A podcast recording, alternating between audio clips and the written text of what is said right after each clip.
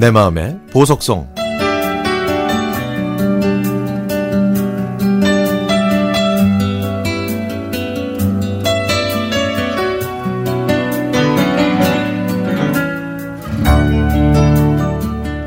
(1996년 12월) 그때 21살이었던 저는 의정부 보충대로 입대 영장을 받아둔 상태였습니다.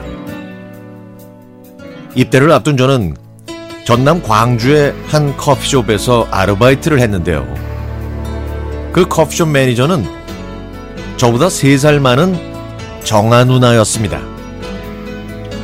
정아 누나가 아침에 커피숍 문을 열면 저는 유리창을 닫고 테이블을 정리했고 서빙을 했습니다. 대구에서 태어난 정아 누나는 광주에서 삶의 터전을 잡았는데요. 이승철의 노래를 좋아해서 매일 아침 커피숍에는 부활의 희야가 흘러나왔습니다. 요즘에는 초등학생도 연애를 하지만 당시 저는 여자친구를 한 번도 사귀어 본 적 없는 쑥맥이었죠. 키 170cm, 예쁜 얼굴, 그리고 경상도 사투리가 귀엽고 애교 많은 정아 누나가 제 첫사랑이 되는 건 뭐 당연한 순서였습니다. 그렇게 정아 누나에 대한 사랑이 싹 트면서 제 마음을 고백할 타이밍을 엿보고 있는데 바로 그때 청천벽력 같은 얘기를 들었습니다. 글쎄요, 정아 누나한테 사귀는 남자가 있다는 겁니다. 그래서 저는 외모가 아주 멋진 근사한 남자일 거라고 생각했는데 이런 이런 이런 오후 시간에 아르바이트를 하는 아주 얍삽하게 생긴 찬우 형이었습니다. 아, 딱 봐도 찬우 형은 나쁜 남자 같은데 여자들은 왜 나쁜 남자를 좋아할까?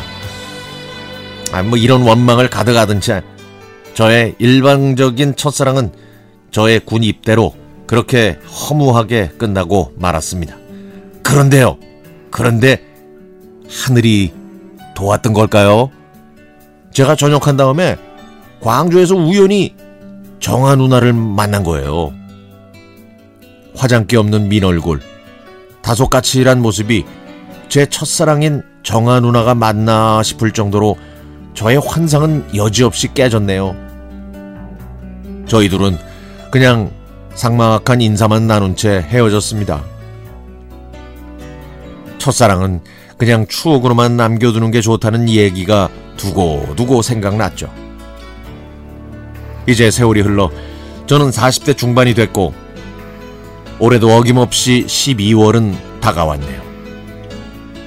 매일매일 똑같고 반복되는 일상 속에서 타임머신을 타고 1996년 12월로 돌아갈 수만 있다면 아침에 눈을 뜨자마자 정아 누나를 만날 수 있다는 그 설렘을 다시 한번 느껴보고 싶습니다. 정아 누나, 지금 어디에 계신가요? 저한테 그런 보석 같은 설렘을 선사해 주셔서 정말 고맙습니다.